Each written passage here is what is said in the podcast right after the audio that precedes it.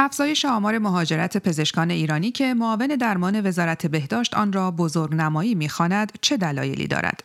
آیا این مهاجرت ها ریشه اقتصادی دارند یا از انصداد سیاسی حاکم بر کشور ناشی می شود؟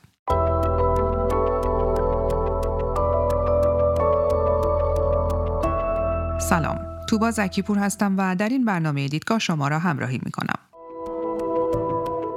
روزنامه اعتماد در تازه ترین گزارش ها از افزایش شدید تعداد درخواست گواهی صلاحیت پزشکی از سوی پزشکان خبر داده. گواهی که لازمه اشتغال آنان در بسیاری از کشورهاست. جامعه پزشکان ایران در اعتراضات سال گذشته از جمله اقشاری بودند که مشمول برخوردهای امنیتی و قضایی شدند و پس از آن نیز مثل کارمندان ادارات و بانک ها و صاحبان رستوران ها و کافه ها با انواع دستورالعملهای ایدئولوژیک روبرو شدند که از بالا دست به آنان تحمیل می‌شد از جمله اینکه جراح مرد نباید زنان را عمل کند یا اینکه دوخت و دوز لباس جراحی بیمار باید بر اساس موازین اسلامی انجام شود در دیدگاه برای بررسی انگیزه ها و پیامدهای مهاجرت پزشکان با نرجس شیراغایی پزشک از سوئد همراه می شویم.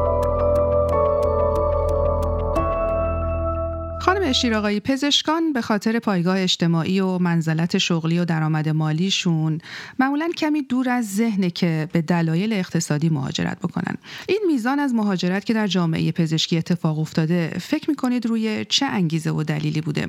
آیا پای انگیزه اقتصادی هم در میونه؟ ببینید انگیزه های اقتصادی احتمالا خیلی درصد پایینی رو تشکیل میده. به خاطر اینکه اگر از انتن ها و رزیدنت ها بگذریم بقیه کادر درمان رو هم نادیده بگیریم. گروه پزشکی در بین خودشون بین گروهی که جراحی انجام میدن یا در بیمارستان های خاصی کار می‌کنن یا عضو هیئت علمی دانشگاه هستن یا نه.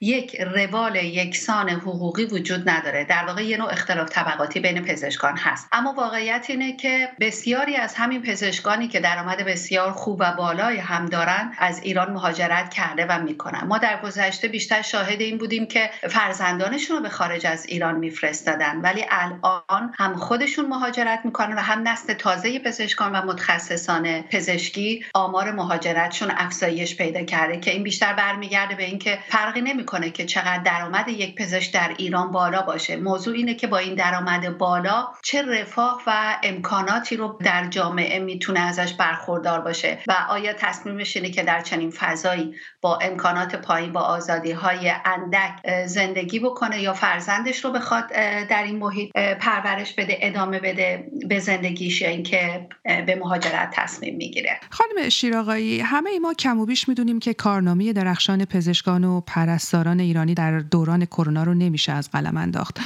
با وجود طبعات سنگین بدبینی های سیاسی طبقه حاکم و فشار ای که سیاست به بخش درمان وارد کرد باز هم موندن و جان دادند تا جان شهروندان رو در واقع حفظ بکنند.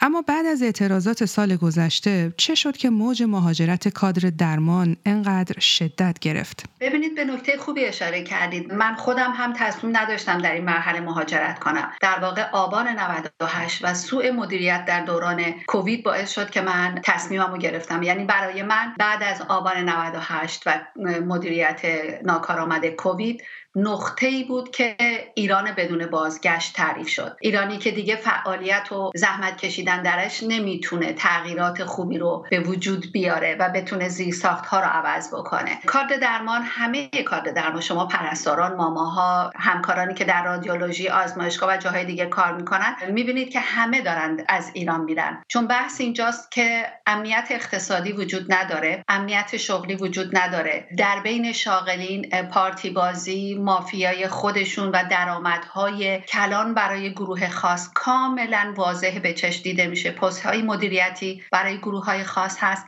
و در کنار اون در نظر بگیرید که همه این بیعدالتی ها دیده شد و برخورد بسیار تون و خشنی که در بعد از جنبش زن زندگی در نظام پزشکی ها و در همه شهرها با کادر درمان شد خیلی اثر داشت. یعنی با همکاران بسیار زیادی که در خارج از کشور هستم من صحبت می‌کنم حتی در داخل کشور. کارد درمانی که مهاجرت کردن. عملا همه کارد درمان حتی اونهایی که در جریان خیلی مسائل نبودن و شاید خیلی از ناکارآمدی های کووید هم براشون به چشمشون نیومده بود اونقدرها متوجه شدن که کارد درمان هیچ اهمیتی برای حاکمیت نداره و آینده خودشون و فرزندانشون در خطره. اون همه خشونتی که انجام شد با کادر درمان بسیار هم طبیعی بود. چه کادر درمانی که رفتن تو خیابون به مردم کمک کردن چه در مطب ها پذیرش دادن و یا حتی کسانی که در محیط های بسته نظام پزشکی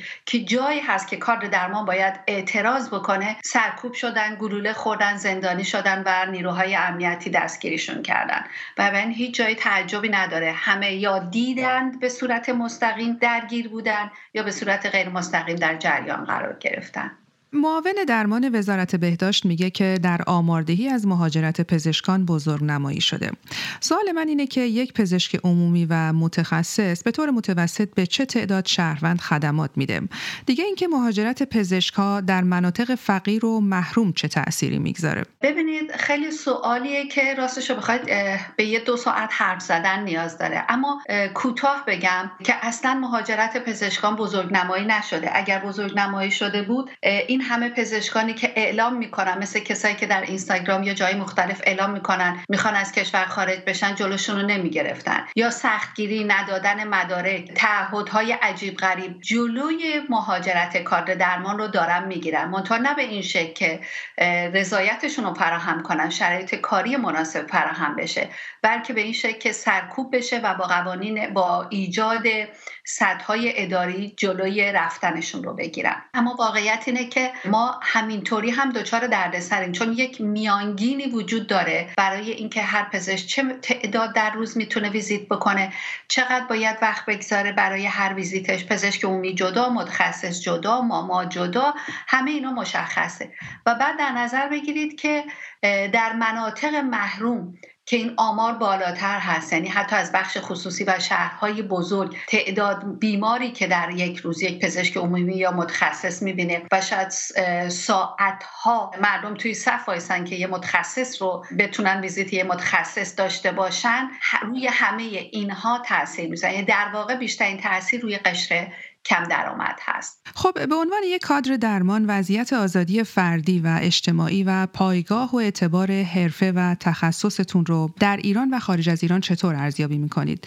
در ایران چه تجربه ای داشتید و خارج از ایران چطور بر شما گذشته؟ ببینید واقعیت اینه که تفاوت بسیار زیاده. در کشورهای پیشرفته نوع برخوردی که میشه کاملا متفاوته چه در محیط کارتون و چه در جامعه اون چیزی که می‌بینیم. در ایران حضور من یک یک پیام شخصی بود یک اعتقاد و باور بود که من می‌تونم اینجا کشور منه و اگه همه برن چی میشه. پس من که اینجا هستم و توانشو دارم کمک بکنم هر کاری از دستم برمیاد انجام بدم.